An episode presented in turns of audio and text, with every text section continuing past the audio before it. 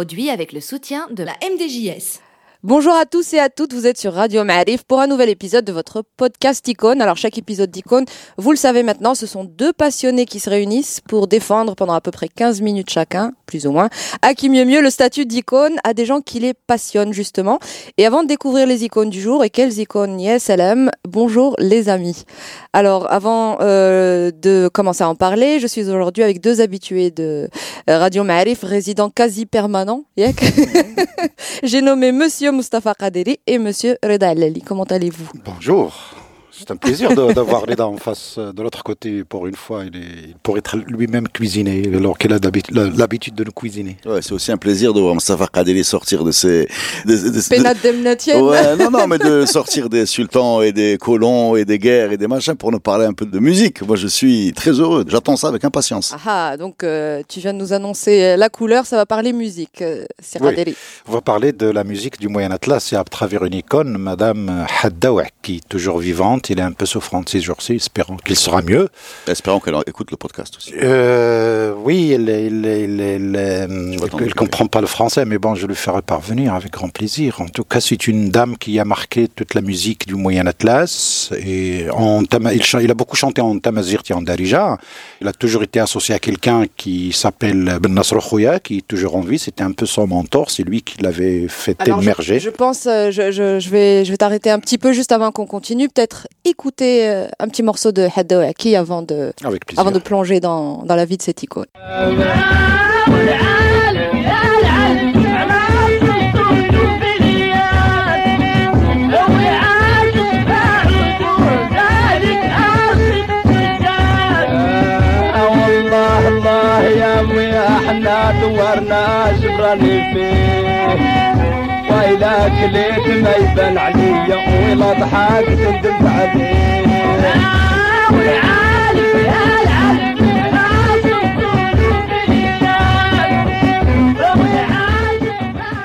Donc Haddo est une, icône de la musique du Moyen Atlas et de la du Moyen Atlas, que ce soit en Tamazir ou en Darija, il a chanté euh, depuis 1967 euh, à peu près. Elle est toujours là et elle chante encore. Sa voix n'a pas euh, bougé d'un iota et surtout il est parmi les rares à avoir la capacité de changer de voix, c'est-à-dire entre l'aigu et le grave, euh, d'une manière extraordinaire malgré son âge. Il garde ses cordes vocales impeccables, espérant que le, longue vie, longue santé pour qu'il continue à nous émerveiller. Et on, l'a comparé à Om Kulthum, me semble-t-il, euh, justement peut-être pour ce registre euh, vocal, mais il paraît qu'on l'a comparé à, Kulthum. Oui, peut-être, mais en, tout cas c'est un répertoire encore euh, complètement différent. Elle, a commencé sa carrière très très très jeune également. Euh, en 67 à Casablanca d'ailleurs, tiens, euh, parce que c'était avec euh, Ben Nasr Khouya. Ils sont, elle, elle est originaire de Zawit Ishaq à côté de Khnifra. Ben Nasr Khouya est originaire de, de Zawit Sheikh à côté de Bnimlel. Et il travaillait dans les cabarets. Alors à un moment donné, les cabarets de Casablanca, avec le départ massif des Juifs au début des années 60, c'est pour ça qu'on a ces orchestres de ce qu'on appelle un peu le shabi qui va apparaître pour remplacer les musiciens juifs qui commencent à quitter et donc manque d'animation et on va se rabattre sur euh, les groupes euh, du Moyen Atlas. Ils étaient très très très nombreux euh, à travailler ici et du coup les sociétés de production à Casablanca les ont enregistrés au début dans les disques et ensuite sur cassette. Mais comment ça marchait à l'époque? C'était des, euh, des stars déjà?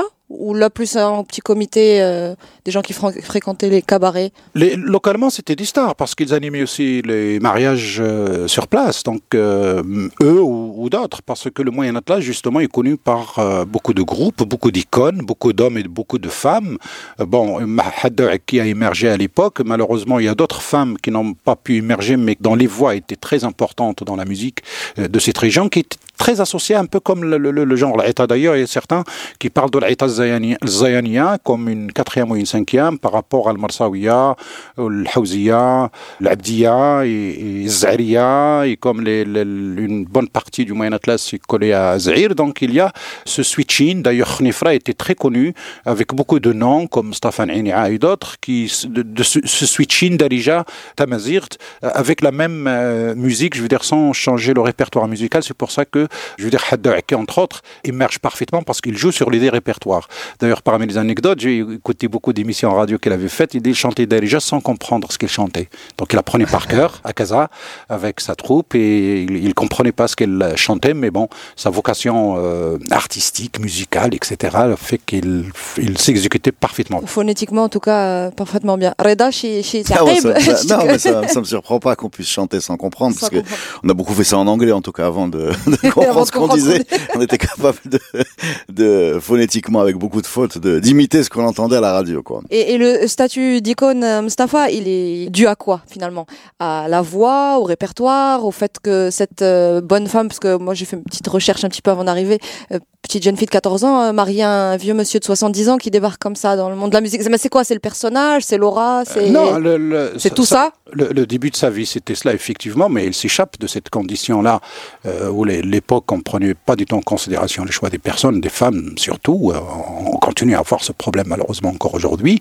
Mais non, c'est un long euh, parcours. Mais en tout cas, je me souviens très bien, dans ma jeunesse, ma petite enfance, je veux dire, les disques, Haddawaki était une, une, une, personne très demandée, surtout quand il y avait une seule famille qui avait le fameux tourne-disque en forme de petite valise et qui faisait la tournée des maisons pour leur faire écouter de la musique, donc surtout euh, tout le répertoire du Moyen Atlas, de l'État, même des fois jusqu'à la Bhadriyassa, parce que les immigrés amenaient des disques également. Mais c'était une école en tout cas connue dans le Moyen Atlas, oui, c'est sûr et certain, dans toute la zone limitrophe. Et c'est avec les médias et surtout dernièrement avec la télévision, avec l'Internet, les YouTube, que les gens ont accès à l'ensemble de son répertoire qui est très très très riche. Je crois avec Nasr Khoya, il dépasse euh, genre 60, une soixantaine de, de morceaux. Et puis après, il fait sa propre troupe avec son collègue qui est décédé, Zahraoui, Abdullah Zahraoui, avec lequel il, il, Ah, oui, il- récemment, Michel oui, effectivement. Il continue un répertoire jusqu'à toucher même l'Aïta Jibli, hein, Aïn Zoura, ou Alik Bkit ou quelque chose comme ça. Euh, C'est-à-dire avec un ton Jibli, euh, c'est sa capacité de s'adapter à tous les répertoires euh, de la musique euh, qui sont euh, plus ou moins associés à la notion de l'Aïta. Non, juste un petit mot pour souligner la puissance de caractère qu'il faut pour euh, quand tu es une, une femme euh, dans un milieu rural ou urbain, d'ailleurs, pas grande différence, mais qui est mariée jeune et qui va faire carrière dans la musique. Et je voudrais juste qu'on s'arrête deux secondes sur la, le nombre de portes fermées qu'il faut ouvrir Oui. pour arriver là. Euh, donc tu vas jouer dans un cabaret, tu es marié, tu es dans un milieu rural, tu es musicien. Enfin, ça fait beaucoup, beaucoup de, beaucoup de, D'obstacles. voilà, beaucoup d'obstacles à franchir. Tout à fait. Il y a des dames qui les ont franchis au Maroc. Hein. On parle de Haddawaki, on pourrait parler de Najat Atsabou par exemple. Oui. Euh, il y a des Haj des- al-Hamdawiya. Haj al-Hamdawiya. Euh, il y a Hamounia, Hamounia, Fatna Blasi. Enfin, il y, a, il y a des personnages comme ça qui ont réussi à, à pousser toutes ces portes, qui vraiment euh, sont fermées par beaucoup de choses, hein, euh, y compris les, des problèmes, j'ai envie de dire, mais vraiment basiques, euh, financiers, euh, Logistique. Logistique. euh, il faut imaginer ce que c'est qu'une dame en tournée au Maroc. Hein. On l'a fait avec des hommes, et, et parfois, non, mais c'est vrai, parfois tu as des problèmes. dont Je vais pas rentrer dans les détails, mais qui, qui surprendront. Et avoir comme ça une dame qui arrive à pousser toutes ses portes avec succès, à se poser comme ça dans l'espace public avec euh, cette intensité, euh, voilà, mais j'ai toujours envie de leur euh, tirer le chapeau et en même temps de ramener les choses à ce qu'elles sont très souvent au début. C'est une passion énorme. C'est des gens, c'est des gens, c'est musiciens qui ne peuvent pas ne pas le faire. Voilà, quitte à se mettre en danger. Histoire de vie ou de mort, Toute comme le- dirait. voilà, Mm. tu, tu ne peux pas ne pas le faire. C'est-à-dire que quand les choses sont compliquées comme elles le sont chez nous, tu vas te retrouver dans les gens qui font comme ça 20 ans que des personnages, surtout chez les femmes, qui ne peuvent pas ne pas le faire. Pas le choix, c'est limite. euh, voilà, c'est une question c'est de- c'est une question de vie ou de mort. Tu as très bien dit. Mm. Et est-ce qu'elle a eu une, je pose la question très innocemment, est-ce qu'elle a eu une, une portée internation- à l'international? Il a fait des tournées à l'international parce qu'à un moment donné, pour les migrations, le, le- le- le ministère du Tourisme ou là, le ministère de la Culture, le, mi- les, les ministères qui s'occupaient de la communauté marocaine à l'étranger à l'époque faisaient des tournées à pas mal de, troupes. c'est ainsi que je, je me souviens pas elle, mais en tout cas, certains ont joué même à la Maison Blanche suite à une visite officielle d'un ancien Premier ministre qui a amené des troupes du Moyen Atlas, y compris le fameux maestro Mohamed Hussein Shiban, et euh, une autre troupe, pas celle de Hadda mais celle de Hashush, qui est décédée aujourd'hui, qui ont joué à l'intérieur de la Maison Blanche. Mais en tout cas, ce euh, type de musique, c'est une, sorte de musique ambassadrice hein, au niveau du, qui représente un peu le Moyen Atlas, la zone de toute Fazaz, qui va un peu le genre que les gens écoutent à peu près de Taza jusqu'à Asie et à peu près de Azrou jusqu'à la frontière algérienne, je veux dire, le sud-est. C'est un genre musical très écouté.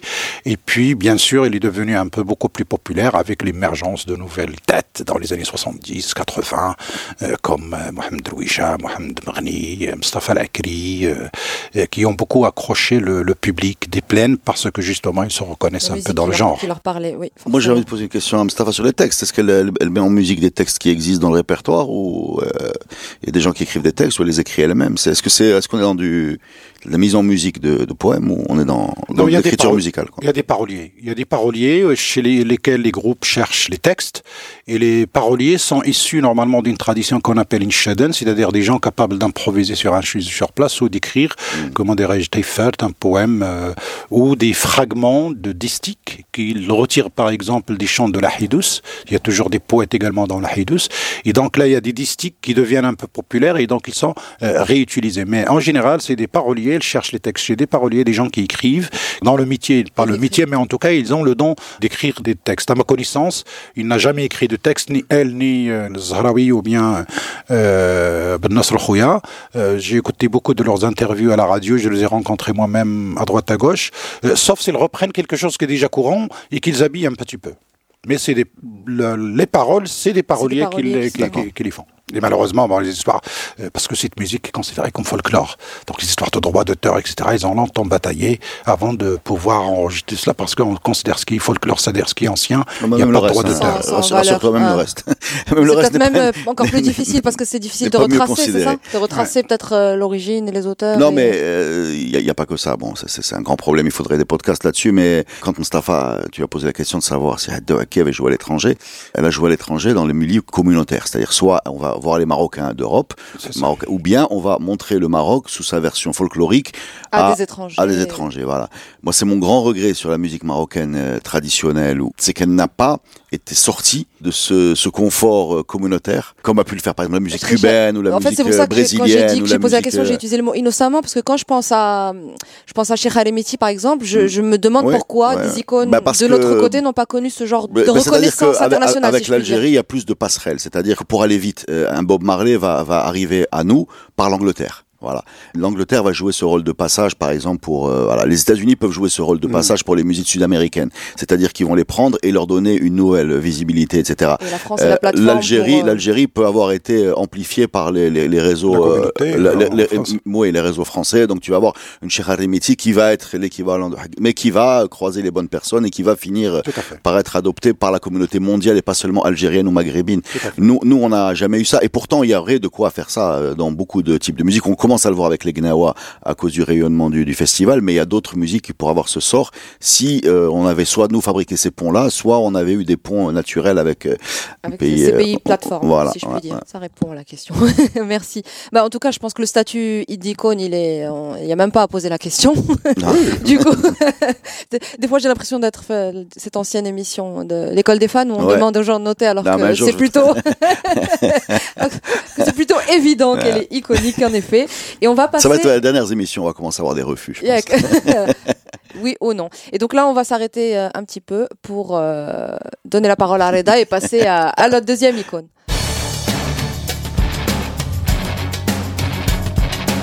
Et là, je passe la parole à Reda, qui a aussi une icône à nous présenter. De qui s'agit-il? Ah ouais, il parle de plonger dans le football marocain des années 80 et cette équipe euh, glorieuse, euh, dont qui est un marqueur euh, marqueur générationnel, c'est-à-dire il y a ceux qui l'ont vu et qui s'en rappellent et ceux qui sont nés après qui vont le raconter.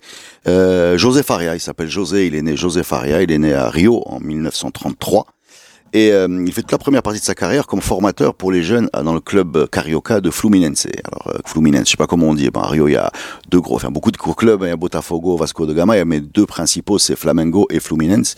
Et il est formateur de jeunes et donc il est connu pour ça. Et d'ailleurs, il est à un moment où on trouve, hein, parce qu'il n'y a pas grand chose euh, dans cette première partie de carrière, si ce n'est un titre de meilleur entraîneur de jeunes au Brésil. Je sais pas très bien à quoi ça correspond. Mais en tout cas, sa carrière va commencer, celle qui nous intéresse beaucoup plus tard, puisqu'il quitte le, le Brésil à 47 ans, via un réseau qu'on a du mal à identifier, mais il va chercher fortune au Qatar. Et il va s'occuper en tant que entraîneur. En tant qu'entraîneur, en tant qu'entraîneur. Et là, il va s'occuper des équipes de jeunes parce que c'est vraiment son cœur de métier. C'est les jeunes. C'est un formateur. C'est c'est pas un entraîneur pour club bling bling. C'est un formateur qui sait prendre les jeunes et, et, et les former. Il va prendre l'équipe junior du Qatar. Cette équipe junior du Qatar, c'est lui qui va on la façonner. On est dans les années 70 On est dans les années 70 et on est même précisément juste avant 1981. Pourquoi 1981 est importante? Parce qu'il y a la Coupe du Monde junior euh, de la FIFA et l'équipe que Faria a formée. Alors il n'est plus là justement parce qu'il est venu, mais entre temps, euh, cette équipe junior va atteindre, tenez-vous bien, la finale de la Coupe du Monde junior avec euh, l'équipe que Faria a formée. Donc il euh, perd en finale contre, je pense, la RFA 4-0. C'est marrant parce que ça va résonner vis-à-vis de l'équipe du Maroc plus tard, mais au premier tour il bat la Pologne que l'équipe du Maroc va retrouver. Euh, il bat le Brésil, c'est son grand highlight. Euh, voilà, il bat les, il bat les juniors brésiliens. Euh. et là, j'insiste, Faria n'est pas sur le banc, mais c'est l'équipe que Faria a formée. Parce qu'entre temps, donc il y a sa touche. Entre temps, voilà exactement, parce qu'évidemment on forme pas une équipe junior en, en quelques semaines. C'est vraiment de la formation. C'est pas un sélectionneur, c'est un formateur, Faria. Et il débarque au Maroc dans ce football marocain des années 80 qui est hyper politisé. C'est-à-dire quand je dis politisé, c'est-à-dire qu'il est euh, l'objet de la plus haute sollicitude royale, c'est-à-dire que le roi Hassan ah, donc II. on le ramène. Euh, il débarque. Non, on, il est proposé par okay. Valente, qui est un autre Brésilien qui a pris la sélection, qui voulait partir. Valente qui va avoir une grande carrière. Et il dit, moi, je propose un, un Brésilien que je connais, qui est au Qatar, qui fait, Qui est des, bien. qui fait du bon boulot. Et il vient, mais il vient vraiment de façon anonyme. Bon, à l'époque, je vous raconte cette histoire de Qatar parce qu'on a envie d'en faire un podcast, mais personne ne le sait. Hein. On voit arriver un bonhomme qui prend les phares. Hein. Il faut le dire, il prend l'équipe Ah, des forces armées royales, voilà, et qui va évidemment naturellement donner euh, la base de l'équipe nationale du Maroc. Donc, on va rapidement parler du son palmarès avec les phares et bien sûr des titres nationaux, mais on va quand même parler du premier titre continental marocain, c'est celui des phares en 1985, euh, vainqueur de la Coupe d'Afrique des clubs champions, qui est devenue la Ligue des champions avec euh, les fameux Timoumi et compagnie. Mais Faria, il va prendre cette équipe nationale et il va en faire une sorte de club. Quand je dis une sorte de club, pourquoi un club? Parce que tous les Marocains étaient capables de vous réciter la tchkila. Voilà, c'est on, on, on prend les gars, on les met en confiance, on leur multiplie, parce que je, pourquoi je parlais de la sollicitude euh, royale, politique, etc. C'est parce que l'équipe du Maroc, elle avait vraiment, elle, était, voilà, elle était, elle était quelque chose d'important Symbolique. symbolique exactement euh, donc on peut arrêter le championnat euh, chaque mois une semaine pour que les gars de Faria se retrouvent Se repose. voilà on peut donner enfin tous les moyens d'ailleurs quand ils vont arriver en Coupe du Monde ça va être la première équipe qui va arriver physiquement en Coupe du Monde c'est l'équipe nationale c'est-à-dire par un mois avant pour s'habituer à la chaleur à la hauteur à la- à l'altitude etc parce qu'on va jouer en altitude voilà donc c'est c'est un gros truc l'équipe nationale c'est le le, le L'investissement sportif. Ouais, euh, l'investissement. Et c'est Faria qui gère cette équipe nationale.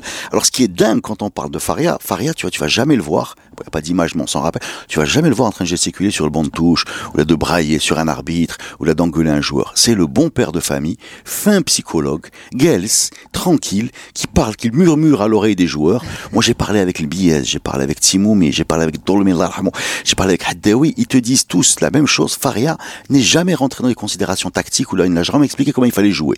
Il travaille sur le psychologique. Il a passé les six mois avant d'arriver en Coupe du Monde à leur expliquer qu'ils étaient capables de le faire. Ce n'est que ça. Et c'est énorme. Et c'est énorme. Et ils l'ont fait. Ils l'ont fait effectivement avec ce fameux premier Passage tour. au deuxième Ouais, tour. passage au deuxième tour, euh, défaite contre la RFA, statut de Faria un peu euh, mythique, euh, les décorations. Faria qui a une vraie, qui a un vrai amour pour euh, la culture marocaine, devient se marie, devient musulman, il s'appelle Mehdi. Et c'est pas juste une conversion comme ça de, de façade. Il est resté ici même après la, la fin de sa carrière. Il, il me semble qu'il est décédé ici aussi. oui, il est décédé ici, ouais, il est décédé il a ici. fini sa vie ici. Oui, oui, oui, oui. Ben, Il y a- il y, a très peu de temps, ça a fait une, une vraie, une vraie émotion dans la communauté foot euh, en 2013 à Kenitra. Faria, donc je, je fais deux demi-finales donc de Cannes. Celle de 86 et celle de 88. Et celle de 88, alors juste pour information, hein, déjà aller, à- aller à la Cannes à l'époque, il y a huit équipes. hein. Donc c'est l'équivalent d'un quart de finale aujourd'hui. Gra- grande sélection en Voilà, avance. c'est, c'est, on, on a cette canne de 86 où on perd en demi-finale contre l'Égypte, des conditions un peu spéciales en Égypte évidemment. Et il y a celle de 88 qui va, va être la vraie rupture, la vraie rupture entre Faria, l'équipe nationale, le- cette génération. Parce qu'il faut remettre le- les choses dans leur contexte. 88, on se considère très très fort. C'est-à-dire, on a l'équipe de 86 qui a fait euh, huitième de finale de la Coupe du Monde. La Cannes 88 est au Maroc. Voilà. Donc, Donc nous, a priori, tout- toutes on- les on va- étoiles sont alignées on va la euh, prendre tranquillement.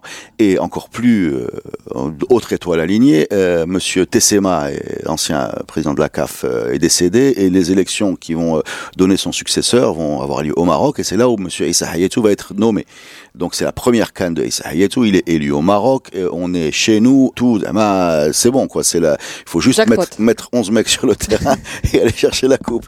Et on arrive dans ce fameux match euh, de 1988 entre le Maroc et le Cameroun, qui a eu lieu au Stade d'honneur, et qui est un match euh, qu'on perd 1-0. Alors à l'époque, euh, on s'en rend pas compte parce qu'on est complètement. Enfin, moi, je suis jeune, je suis dans le stade. il y a cette fameuse, euh, l'arbitre perd le contrôle complètement.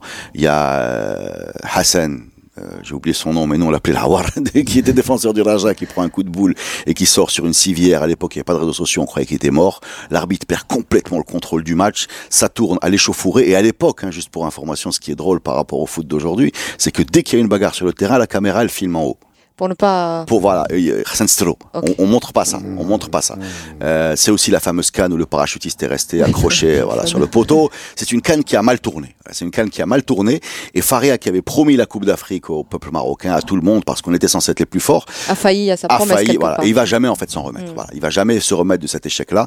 Euh, on peut décrire la suite de sa carrière. Elle- est beaucoup moins glorieuse que cette partie euh, sur laquelle je reviens, qui est cette demi-finale de Coupe d'Afrique et ce de huitième de finale de la Coupe du Monde. Mais il y a cette notion-là que ce truc-là a mal tourné. Voilà, ça devait être une fête. Et ce qu'on voit pas à l'époque, qu'on a vu, enfin aujourd'hui je peux te le dire parce que j'ai plus de recul, c'est que le Cameroun était très fort. Ouais, C'est le début d'une grande équipe. C'est l'équipe du Cameroun de 90 qui va arriver, voilà, qui va porter le- le- le- l'Angleterre en prolongation avec Makanaki, avec les les les Nkono, Roger Mila, Bell. Enfin, il y a- c'est c'est c'est des c'est des gros euh, Komambi. C'est l'équipe qui va battre l'Argentine en ouverture de la Coupe du Monde 90 et qui va arriver jusqu'en jusqu'en quart de finale aux prolongations avec Oui, le fameux de- penalty de Lineker. Voilà. Pas de malchance. quoi. Non, non, disons, on, ça se jouait à peu de choses, hein, on aurait pu passer, mais on n'est pas non plus tombé sur une bande de manches qui se contentait d'être des, des bouchers comme on se les est auto euh, Décrit voilà. après. Et il y a évidemment, il y avait cette histoire de blessure de Hassan qui a posé un peu une, une, une chose terrible dans ce match-là, puisque je le répète, hein, on a l'impression qu'on pensait qu'il était décédé. Voilà.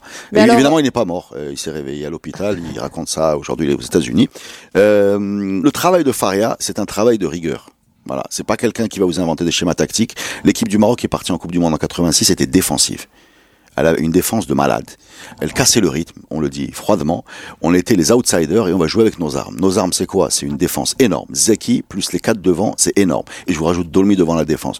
Donc Dolmi derrière, Bouyahiaoui, Biez à droite, euh, Khalifa à gauche, Limaris et Zeki derrière. Ça fait un bloc de six joueurs très très dur à passer. D'ailleurs, cette équipe-là, la Pologne n'a pas marqué, l'Allemagne a marqué en dernière minute sur un coup de pied arrêté, l'Angleterre n'a pas marqué et en, en- mur, en quoi. élimi- en éliminatoire, l'Égypte n'a pas marqué ni en aller ni en retour, etc., etc. C'est un gros mur. Et ça, c'est la confiance. Et quand on voit, par exemple, Khairi qui marque deux buts contre le Portugal, c'est là où on voit le travail de Faria. Parce que Khairi, euh, regardez bien les buts, ils sont sur YouTube. Il tire en première intention. Khairi se pose pas de questions. C'est-à-dire que derrière, tu as quelqu'un, un coach qui lui a expliqué qu'il pouvait se permettre ça. Et que s'il loupait ça, il n'allait pas avoir la, il n'allait pas avoir de C'était pas grave. C'est pas la fin du monde. C'est pas la fin du monde. C'est-à-dire tu es en position de tir, tu allumes. Et ça, il y a très peu de joueurs qui le font encore aujourd'hui quand ils sont en état de doute par rapport à leur statut de titulaire, remplaçant. Est-ce que machin, je loue, je sécurise, je fais trois contrôles, j'essaie en retrait. Et là, tu vas voir ce fameux deuxième but de Khaili en, en- sur une reprise directement sur un centre de al-Mahabi, Ouais, exactement. Voilà, BF avec lui dedans. Et c'est ça Faria. Et Faria, c'était le bonhomme qui les a mis en confiance, qui a fabriqué un système tactique basique. C'était très simple. On partit jouer à l'étranger avec une équipe qui avait beaucoup plus de phares que de et, et puis voilà on enlevait les braves milieux de terrain défensifs les Fradeli, Heidemo etc et on faisait rentrer les artistes Timoumi et compagnie et on avait là à domicile la possibilité de jouer et de produire du jeu et de marquer. Mais il y avait toujours cette idée de le foot commence par la défense et on est là pour ne pas encaisser de but le seul regret qu'on peut avoir, c'est que cette équipe serait allée beaucoup, beaucoup, beaucoup plus loin s'il y avait eu peut-être, je pense, hein, c'est pas moi qui le dis, c'est même les joueurs, un peu plus de talent offensif. Euh, c'est-à-dire que si, si les- les- la, la ligne de devant euh, aussi fournie, ou là aussi parce que forte par que- exemple, Khaili qui marque deux buts, Khaili c'est un milieu de terrain, tu vois, c'est pas un finisseur, c'est un bonhomme qui est là que Faria adorait parce qu'il était dévoué au collectif, était capable d'avaler les kilomètres, les replis défensifs, etc. Il les faisait très bien. Et c'était l'équipe de Faria. C'est l'équipe de Faria que tous les Marocains ont- ont bien vu comme étant le petit papa euh, poule de cette équipe mythique. Sacré Alors, icône. euh, Faria, moi je vais pas poser la question à Reda parce que on l'entend à l'émotion. Icône, mais alors pour Mustafa Kaderi, est-ce que Faria, icône ou la Euh, si, je valide parce que je veux dire, c'est un moment aussi de ma vie où, au moment où l'équipe nationale était vraiment au top, surtout avec cette grande qualification. Je me souviens, enfin, j'ai vu à la télévision, j'étais au bled, les manifs qui ont eu lieu un peu partout pour célébrer cet grand événement symbolique, bon, sur le Portugal, sur une, un- une, une nation de football qui est européenne et surtout une qualification au deuxième tour. Oui, effectivement, c'était euh, quelque chose, c'est un grand événement dans l'histoire. On a beaucoup de mal à expliquer aux générations d'aujourd'hui euh, à quel point, parce que les images sont euh, pas extraordinaires, tu vois, c'est une qui qui joue derrière, qui marque, euh, qui enchaîne le 0-0 et puis ce 3-1 contre le Portugal. Bon, parce que, mais on a du mal à expliquer. L'impact. Ouais, l'impact et puis le truc de la première fois. On a du mal à expliquer ce que c'est que la première fois. C'est ça. C'est-à-dire qu'on avait peur de, il y avait, il y avait la possibilité d'un La- 8-0. l'Afrique, la- La- la- L'Afrique. Le Zaïre avait pris 11 buts euh, en Coupe du Monde de Ouais. 74. Ouais. Euh, euh, tu vois, on était là en train de se dire ça peut mal tourner. On n'est pas benchmarké, on sait pas. c'est On, ça. sait- on sait pas, on sait pas si on est vraiment fort. Euh, Il y avait aussi les. Ça me rappelle un petit peu ce que tu expliquais, je me souviens plus avec qui, euh, quand vous parliez de Saïd Aweta. Le fait qu'il y ait justement premier, cette, voilà. cette première victoire qui dit que oui, marocain, mais on, peut. ouais, mais ouais. on peut le faire. Et ça vient, tout ça se mélange. Hein. C'est deux ans avant ce, ce match-là. Il y a ce, ce côté, euh, qu'est-ce qu'on vaut? Les Marocains jouent pas dans les clubs européens. Les Marocains jouent pas contre les clubs européens. C'est des matchs euh, amicaux un peu foireux. Il y avait ou, euh, Crimo, peut-être- Crimo seul, voilà, seul voilà, qui il y avait- jouait à Il y Bastia. avait Crimo aussi, il y avait Mouhaddaoui qui joue en, en Suisse à l'époque, et également euh, Aziz Boudelbala qui joue en, qui joue en Suisse. Ils jouent pas dans des dans des top clubs. Hein. Ils jouent, ils jouent, ils sont pas au Real, au Barça, ou, ou aujourd'hui Ziyech à Chelsea, ou non. ils- ils- et même, on sait pas. On n'a pas d'idée.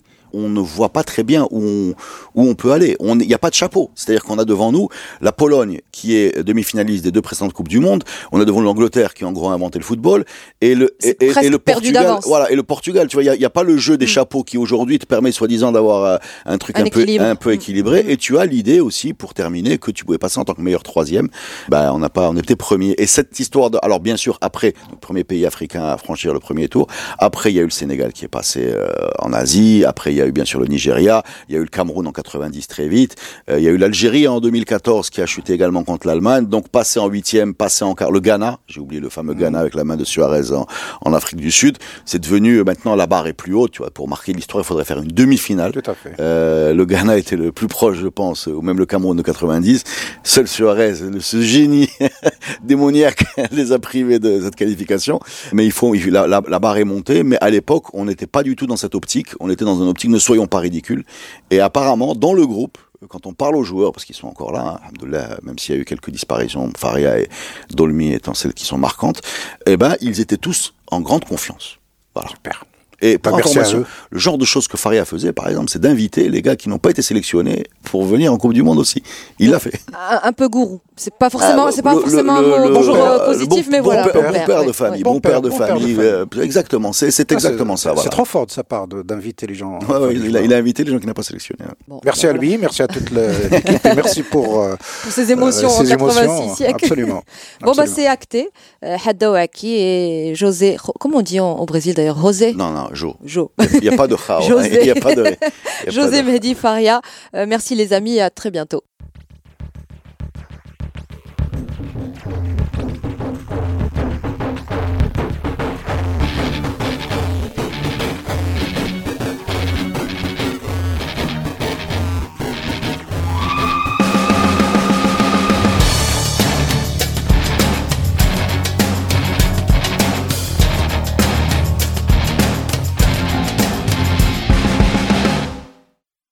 Produit avec le soutien de la MDJS.